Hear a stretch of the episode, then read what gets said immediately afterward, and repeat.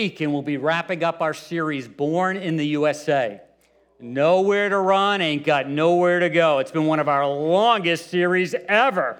But uh, we're working our way through Daniel, and we're thinking about his life, and we're seeing that his life, even though it was two, 2,600 years ago, uh, some of the things he experienced, some of the things he feels, we feel all these years later. And we find that uh, his life speaks into our life. Uh, we discover that uh, he was ripped from his family, ripped from his home, plunged into a different culture, and uh, somehow he just doesn't survive, but he thrives in that. And sometimes you and I can feel like that. Sometimes we can feel like there's no place to go. We feel stuck and we feel stuck in our world, we feel stuck in our situations. But somehow, Daniel and his friends navigate that world. And for every age and stage of life, they seem to come through well. We've got to remember, Daniel was 15 years old, give or take, when this whole thing started for him. And now, as we're looking at him, he's coming to the end of his life. He's in his mid to late 80s. And again, every step of the way, he's able to navigate that. He's able to live in, in, in, in, that, uh, in that culture, in that context, and he's able to, to do things right. And so it gives us hope. He doesn't compromise, but he doesn't, in a sense, stand out in a negative way. He just walks uh, just a great line in and through that uh, very successful, uh, number two in the kingdom, time and time again, promotion after promotion. It's just, it's just amazing uh, to see how he does that. If this is your first Sunday here or you've missed a few weeks, as Cindy already said, there's a number of ways to, in a sense, uh, catch up and uh, go back. Uh, the message guides with the blanks filled in woo, are available. And uh, also, you can watch uh, messages on YouTube or download them and listen to them.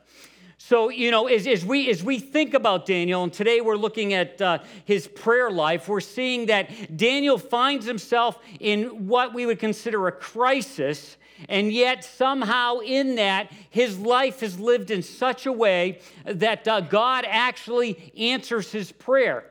So, this morning, as we look at that, we're going to see some key areas where, if they're a part of our lives, it just makes it more likely that you and I are connecting with God and He's going to be a part of our prayer life.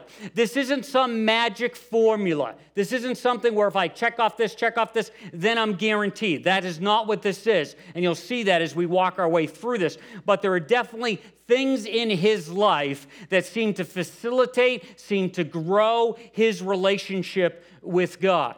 Now, when I, when I talk about prayer, I honestly feel like a novice.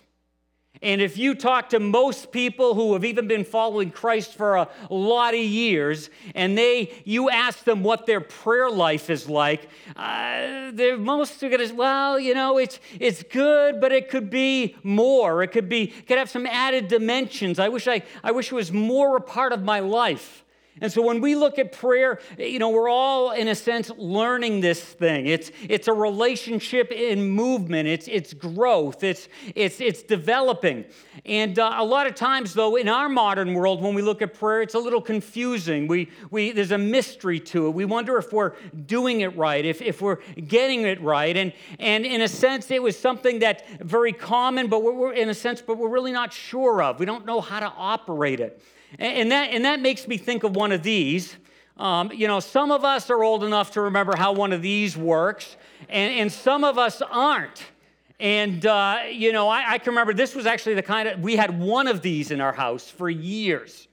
And uh, the big day for us was when the, when the little wire here got, became a 20 foot wire. So you could leave the kitchen and wrap around someplace and talk. And sometimes I'd get up in the middle of the night around 11:30 on Saturday night, call my girlfriend, wrap this thing right into the bathroom, be hiding out there, talking until like three in the morning. Then would show up at church and we'd be like, oh, but anyway, but that that that was amazing. We had no idea that there'd be a wireless phone someday, and then to have cell phones. But you know, trying to trying to figure out how one of these puppies works is is a mystery uh, for some of us. And if any of you have gone back and had to use one of these things, you might feel just like these kids. What's your number? I asked you a question.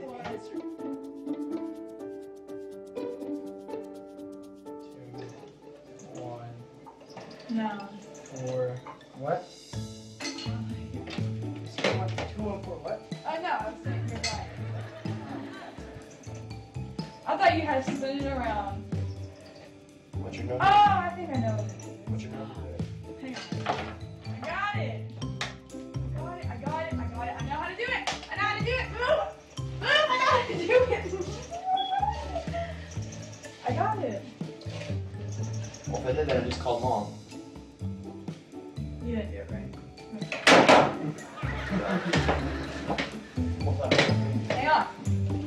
On. The show's broken. Do I have to let it go back every time? When it comes to prayer, some of us feel like that.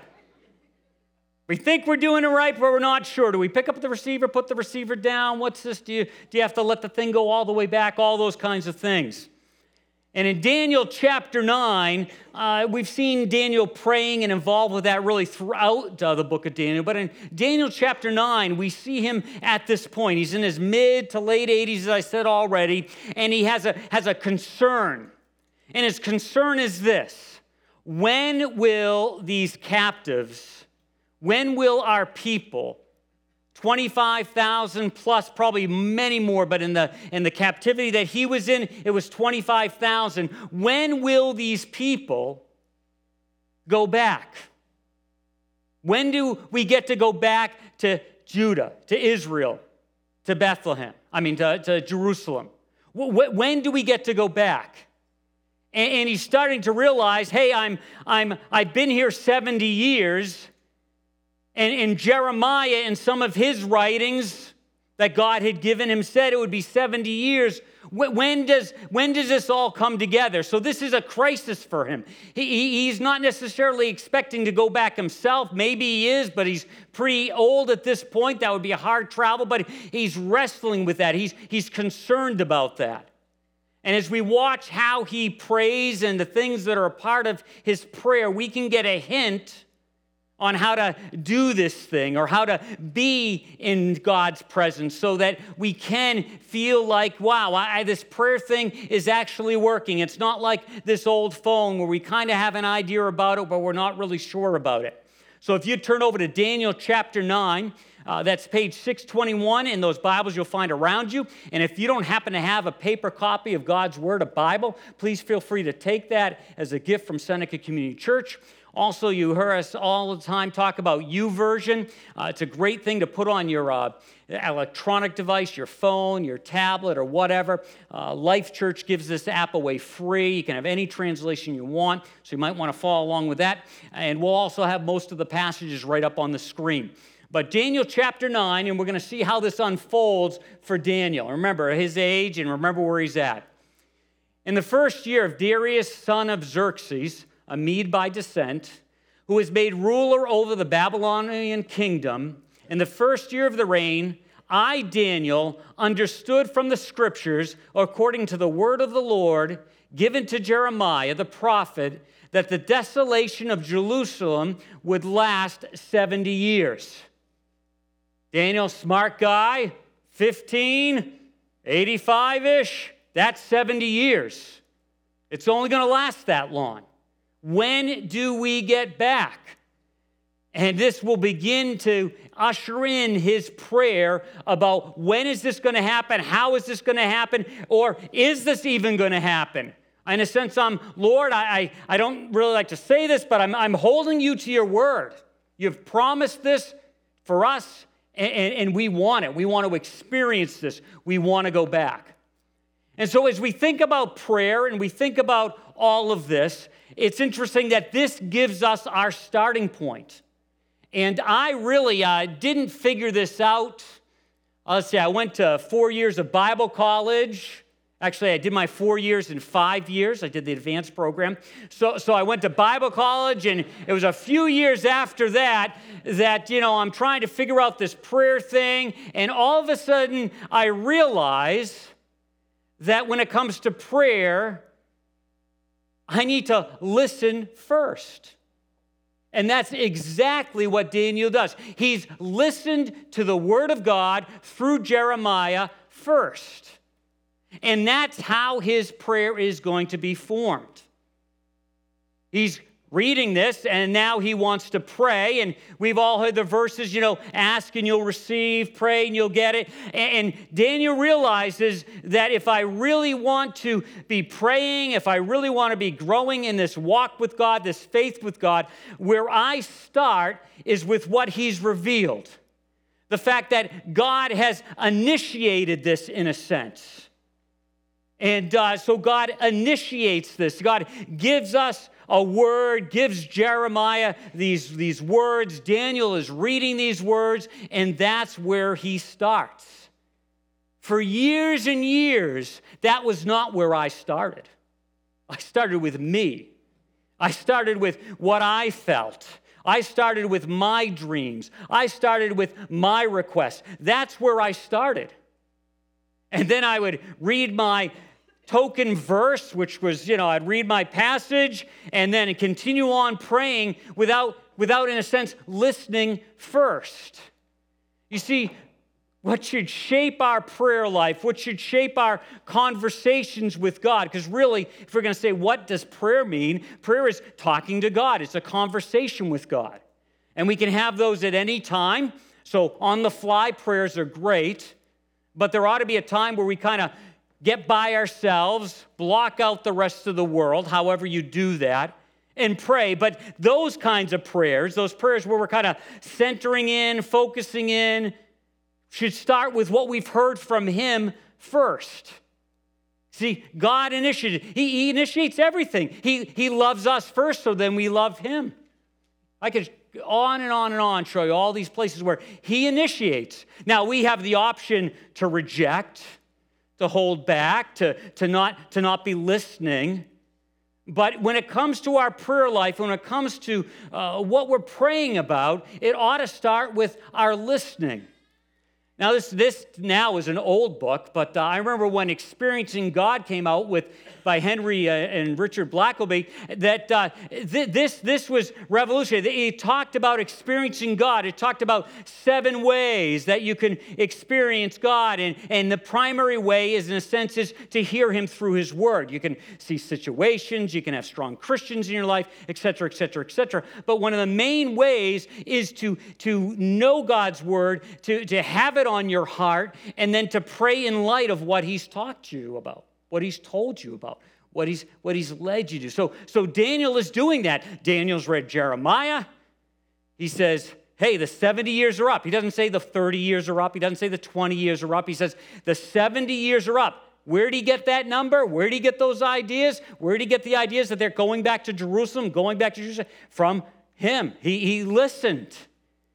And so you and I need to come to the place where when we're thinking about our prayer life, our conversations with God, our on the fly conversations, our, our more in depth, quiet conversations, we need to ask ourselves are we really listening?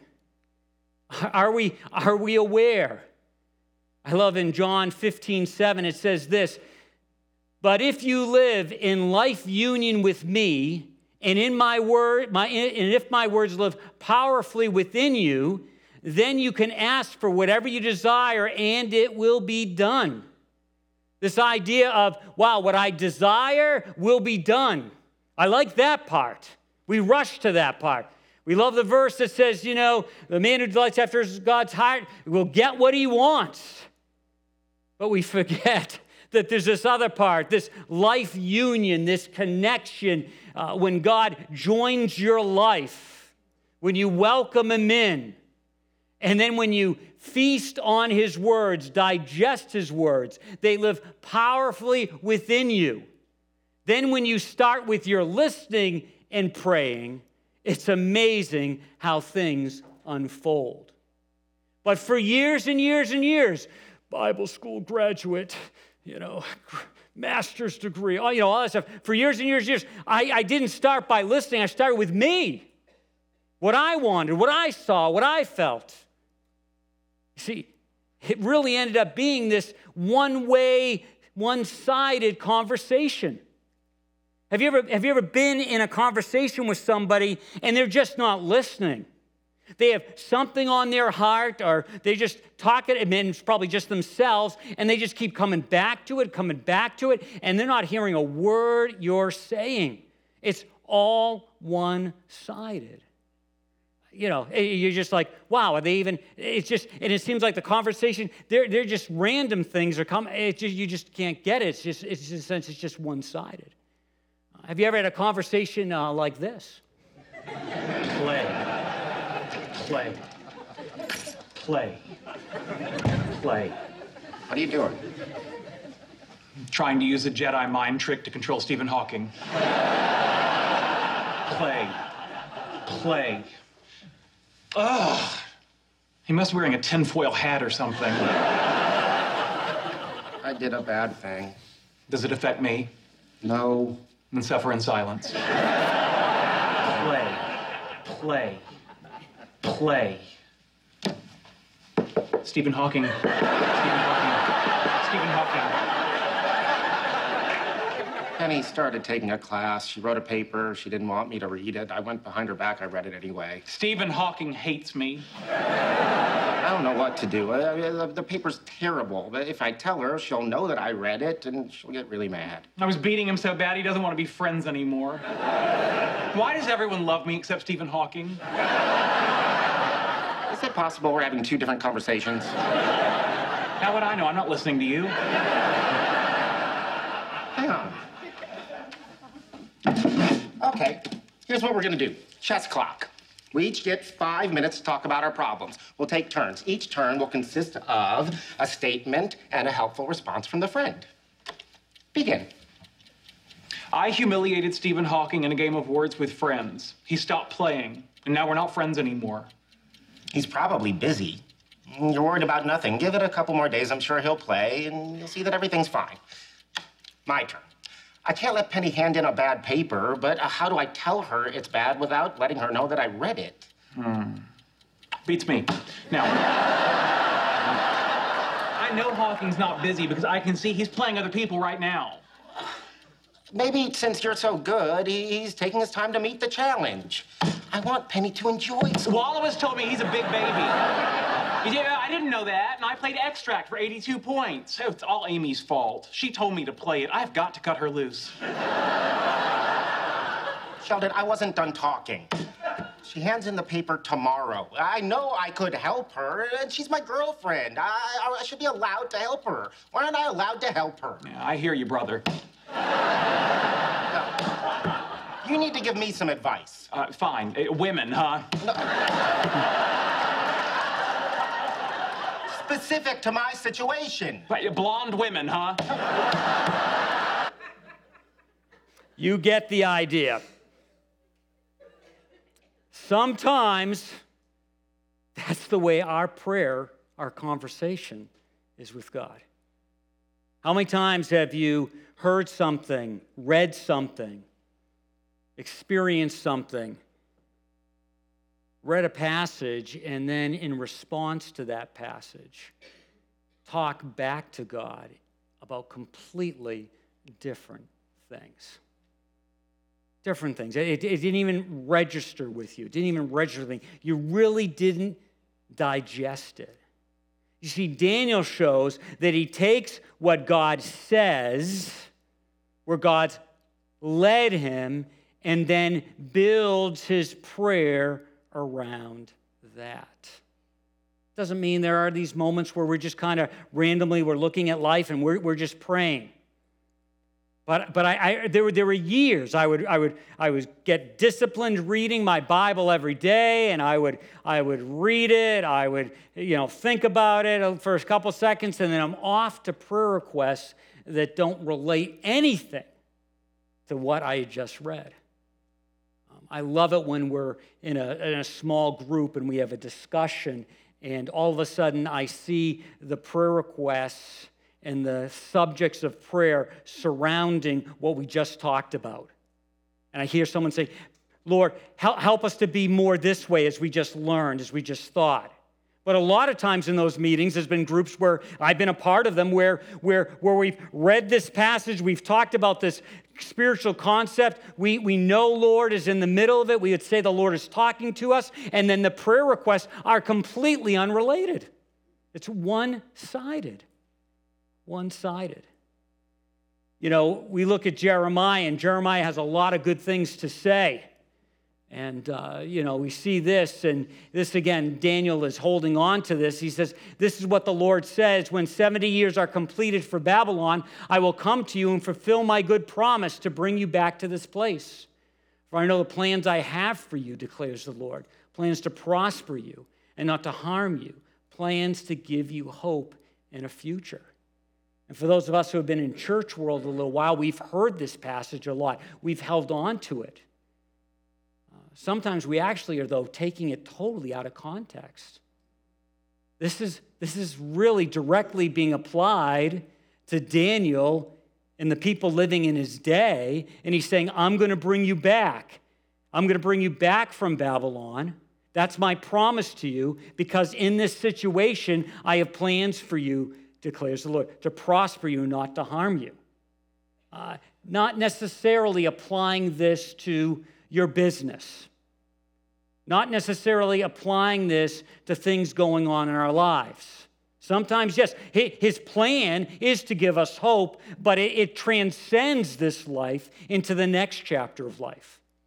So something bad happens in my life, or, or, or my business is falling apart, or, or relationship is falling apart, or there's confusion in my life, and, and it's unfolding live right in front of me for the next, you know, I'm going to be living in it for the next two, three years. Or, and then I pull this verse out and I go, oh, I guess I'm all set. Not necessarily true, not necessarily accurate. I think you can hold on to the hope in the future, but the hope in the future that I would really hold on to, would say is screaming in a passage like that, is the hope in the future when Christ comes and sets things right. Because I know, I know, you know these people. You've had to deal with this. Maybe it's been you that there's been some confusion in your life, some, some conflict in your life, and, and you pull this verse out, and, and you, maybe you look at your kids and you say, Man, my kids aren't following Christ anymore, they, and they're doing this and they're doing that, or maybe whatever it may be, and you pull this out and go, But he's not, and you, and you live in that passage. And that passage doesn't necessarily apply to next week, next month, the next 10 years of your life. I can guarantee you it applies. It applies to your eternity if you've said yes to Christ. Guaranteed. But I know too many people that I'd say there is a Christ follower. I would like my life to mirror their life. I, would, I'd like to follow their lead because they do life well. It's Christ centered. And then I see disaster fall in their, into their life. And, and, and it never gets better on this side of, of, of, of eternity.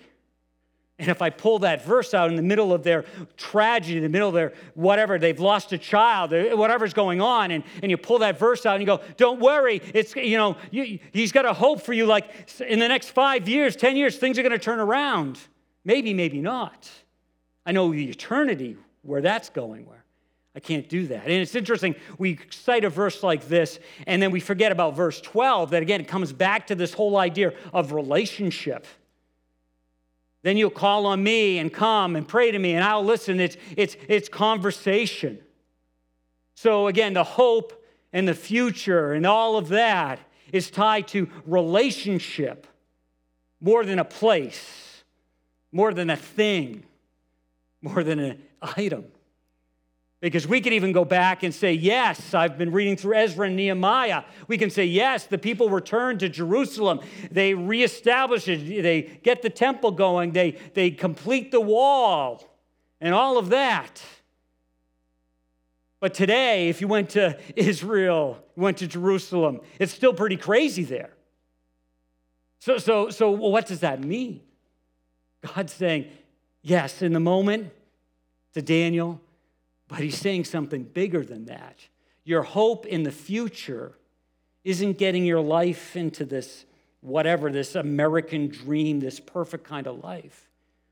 Your hope in the future is experiencing more and more of your relationship with God, where you have this conversation, where you talk, where He's your friend, where He's a part of your life. And you start to work the bugs out of that relationship. And then when eternity comes around the corner, the bugs are all worked out.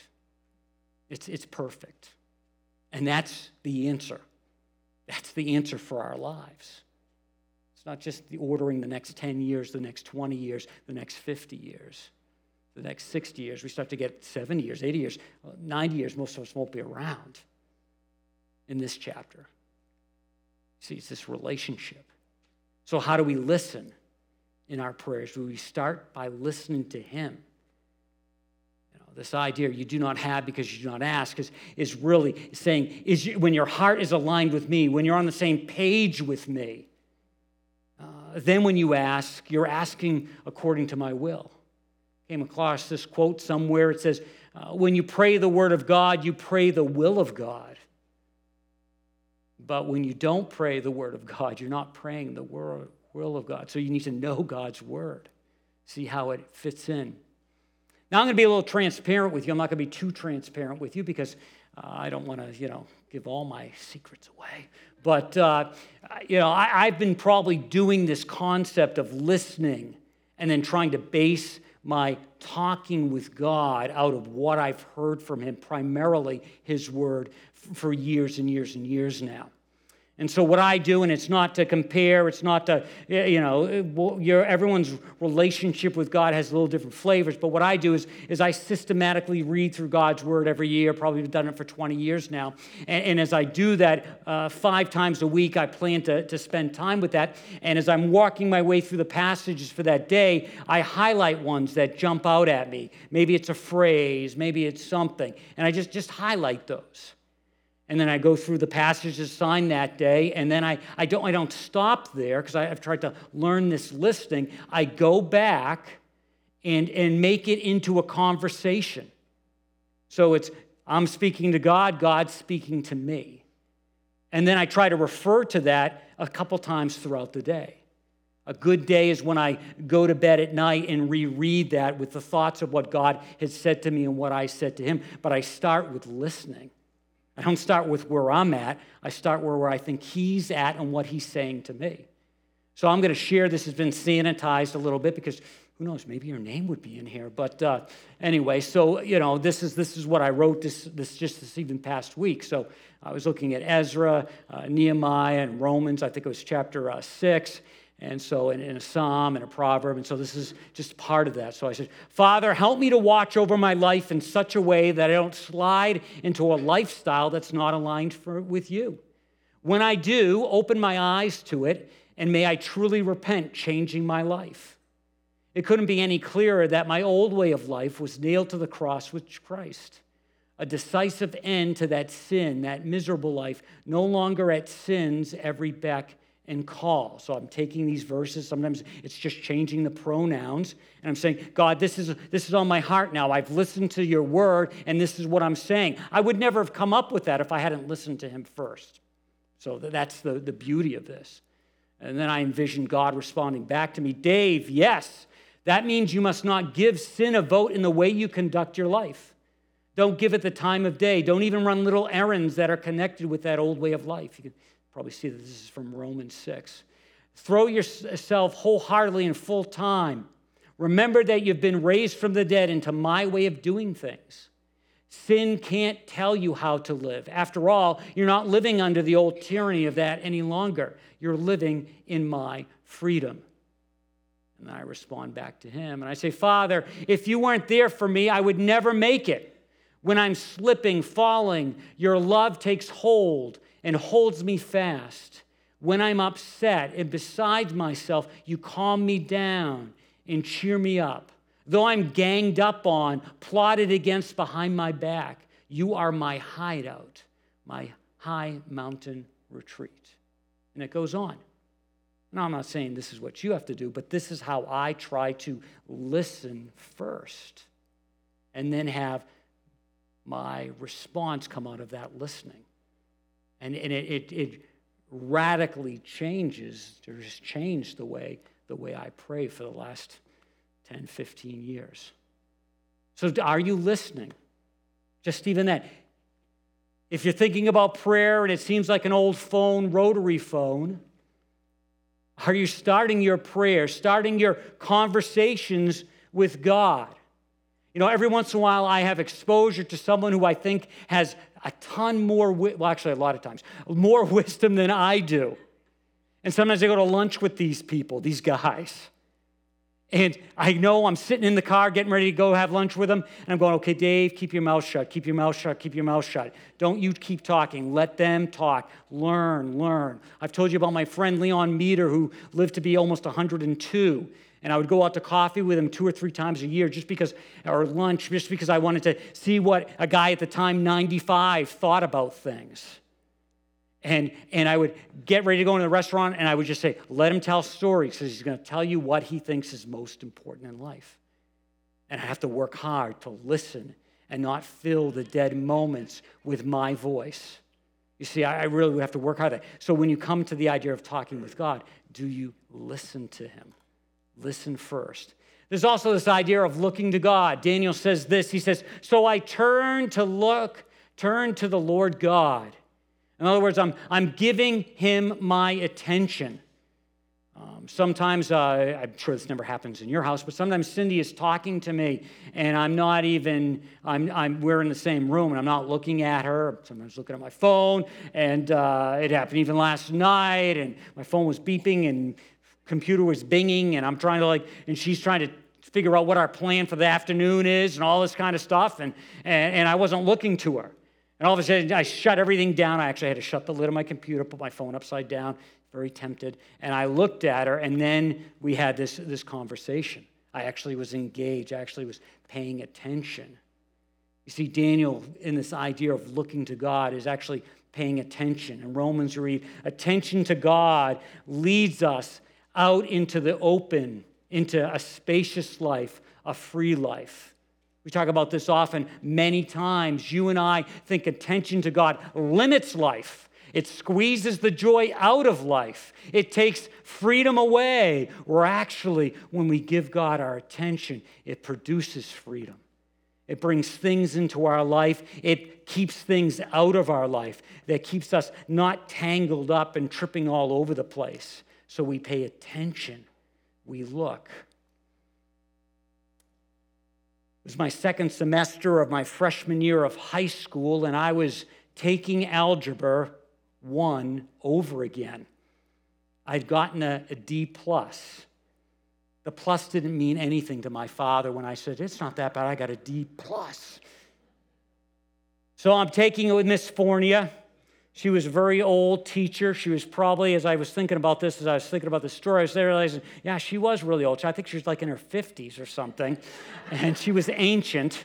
And uh, she was teaching it, and she had a unique way, all the old fashioned terms, whatever those were, you know. She'd say, oh, fish sticks and stuff like that. And, and uh, we're reviewing for an exam, and the soccer, soccer gym class was playing outside, and and I was more interested in that. And it, was, it wasn't just kind of slightly to the right or to the left, it was like right behind. And so I'm sitting in my chair, kind of like, you know, obviously watching and not paying attention. And she comes back, and I didn't even see her sneaking up on me. And she comes back and slams the blinds down and goes, Mr. Spencer, you're going to fail this exam. And I said, Miss Fornia, I'm going to get a 100 on it. And she said, Well, we'll see. Some one of us is going to have to eat crow in this room. Eat crow, what's that about? Anyway, so she, you know, moment of wisdom, and, and then she said, Oh, fish sticks. No, I don't think she said, Oh, fish, but she did say that occasionally. So, so the test came, and two days later, she passed all the tests out after they'd been taken with her grades, and she saved mine for last. Mr. Spencer, here's your exam, and one of us is going to have to eat crow today, and it is me. You didn't have one mistake. Yeah, 100. She goes, I looked everywhere, see if your name was spelled right, everything. Class cheers. You see, she didn't realize I really was paying attention. And you know, I say the class cheers. I think Miss Fornia was cheering inside more because she was actually the one who had won the moment because she was getting Dave Spencer to actually do good in math. And uh, so she acted like, you know, went with it. And I acted like, you know, a cocky ninth grader. And, and she, you know, and she kind of went back in her mind. I'm sure she, I wish I could call her now and say, what were you thinking? She's probably thinking, yes, I'm going to get this kid through algebra this time around. I'm winning, not him. Attention. Do we really pay attention? Do we look? A lot of us have to bang our head against the walls. A lot of us have to, to fail. Like I had to fail algebra to the second time. Now I've got to pay attention because I want to get out of high school and I've got to get this algebra class done. I really wasn't interested in that. Hosea talks about this. Hosea talks about this idea that when we don't pay attention and we fail, uh, God's going to use that. Sometimes God has to let us, the bottom drop out in life. Is the bottom dropping out in a part of your life? And is one of the side issues God just wants you to pay attention. And just maybe, not always, just maybe, the bottom wouldn't be dropping out in this part of your life if you paid attention. Hosea writes, until they have borne their guilt and seek my face. In other words, they're going to live in this misery. They will then earnestly seek me. Come, let us return to the Lord. He has torn us to pieces, but He will heal us. He's injured us, but He will bind up our wounds. In other words, God He says, You're going to not pay attention. You're going to kind of do your own thing. I'm just going to be hands off. Let you experience uh, life when you don't, when you do your own thing. But God's waiting for us to realize, wow, I've hit the bottom, I've hit the floor, I'm, I'm down and out. Now, in my misery, He's got my attention. See, Mrs. Forney, I don't think it was Miss Forney, I think it was somebody else, first semester did not have my attention. Then, in my misery, more of my misery at home with my father, who very smart, very educated guy, couldn't understand why his son wasn't passing algebra. I didn't want to live in that misery anymore. So now Miss Fornia had my attention inside, even though maybe it didn't look like on the outside. Next one is uh, engage your heart. Engage your heart. In verse 3, he continues on So I turned to the Lord and pleaded with him in prayer. He was engaged. Uh, we hear this in, in Jeremiah, this idea of engagement. In those days, at the time, declares the Lord, the people of Israel and the people of Judah together will go in tears to seek the Lord God. They will ask the way to Zion. They don't even know where it is anymore, and turn their faces towards it. They will come and bind themselves to the Lord in an everlasting covenant that will not be forgotten engagement. Are we engaged? Is our prayer life, is, there, is our heart connected with it? Maybe there needs to be tears, maybe there needs to be joy, but is there some kind of engagement? Is it just rote? Cindy and I uh, are in the habit of, uh, you know, saying, um, I love you at the end of our conversations, and we've been doing that now for like 30 years. And uh, um, it's become sometimes for me just really rote. I remember the first time I discovered this was I was talking to six six Larry Bell, uh, senior executive at Campbell Soup, 41 years plus there. And at the end of our conversation, I said, Larry, I love you. Talk to you later. And he's going, Dave, I love you too. I mean, I wasn't even thinking that, you know, it was just my sign off. Didn't realize I was saying is that the words are coming out. Are we engaged? Remember when the kids would pray sometimes and they did the little lay me down to sleep, you know, before they go to bed, and sometimes you'd ask them to pray at a mealtime and they weren't thinking and they just started off with lay me down to sleep. Oh, and then they start laughing because they just went to nighttime prayer instead of mealtime prayer. But we do we do the same thing? We do the same thing. Daniel was engaged. He pleaded. It brought tears. He knew exactly what he was saying. He was all in, he was broken. Another side issue to us eh, are there things that actually break us, that engage us? Do you watch the news? We watch our friends in our area who had devastation in their homes, and we watch the news. That, that, that breaks us a little bit more because we know those places, we know those people. But we watch the news around the world, does it just kind of like go right over our heads? I've actually thought about doing this uh, recently, and I haven't really started. Uh, I do it occasionally, but actually, as I'm watching the evening news, to actually pray for what I see is going on. And I've actually thought, you know, maybe, maybe we should kind of like make this a thing that, you know, Cindy and I are watching news, we shut off the TV after every news thing and pray about that. And then, you know, and then if somebody's over at the house and they're watching news with us, we do the same thing. That's just what we do. We see heartbreak and we're engaged. Doesn't have to be that, but are we engaged? Are we engaged? It grab our heart? Uh, lastly, real quick, and we're going to wrap it up with this one. Um, we'll get the blanks filled in another time, so don't worry about that. Uh, express your seriousness. Are you, are you really serious? I, so I turned to the Lord God and pleaded with him in prayer and petition, in fasting, in sackcloth and ashes. Now, in our culture, you never really see someone praying in sackcloth uh, and ashes. You do see some fasting going on. Some of us have probably done that, done that a few times.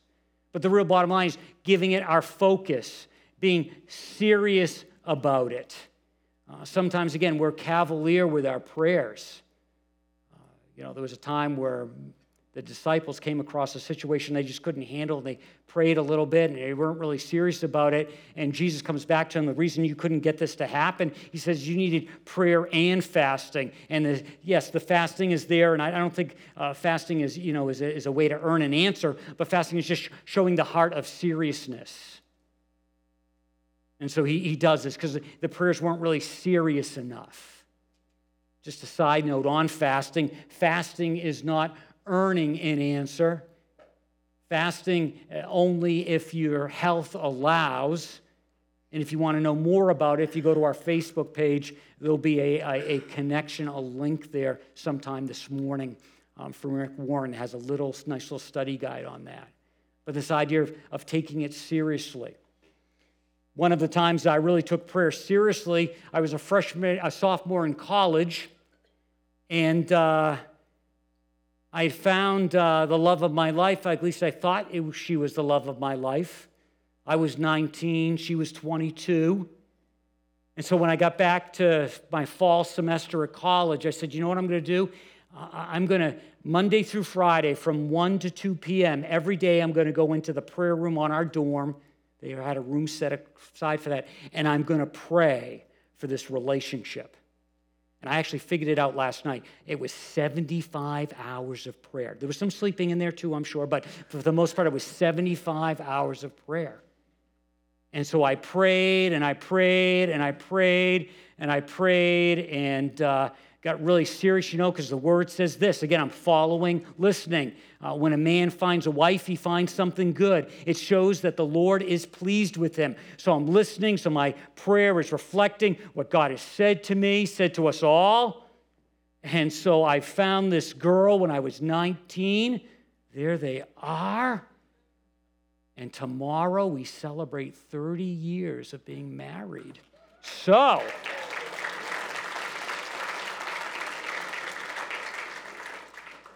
So often, when I'm thanking my lucky stars, not really my lucky stars, that Cindy said yes, that she married me, I remember that I seriously sought God in 75 hours of prayer. I don't know if I prayed for anything that much before. And she's with me. So, Cindy, sorry. You couldn't fight prayer and God wherever you are.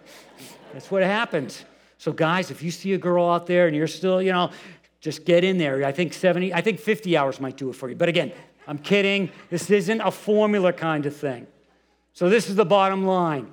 If you talk to God regularly, if it's a pattern of life, it's the listening first kind of prayer.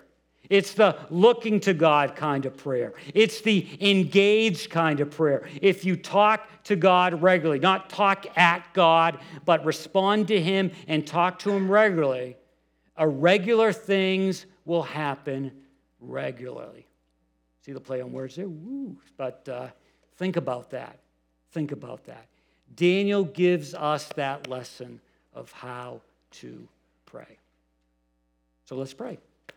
Gracious Heavenly Father, we just thank you so much for the gift of Daniel's life story. We're thankful that he had the resolve to follow you all the days of his life. And we're thankful that, he get, that we get a glimpse into his heart by the way he interacts with a harsh world, a harsh culture.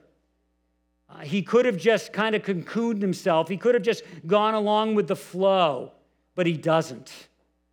He doesn't. He thrives, he just doesn't survive. Lord, help us to learn to pray, to talk with you in a better way.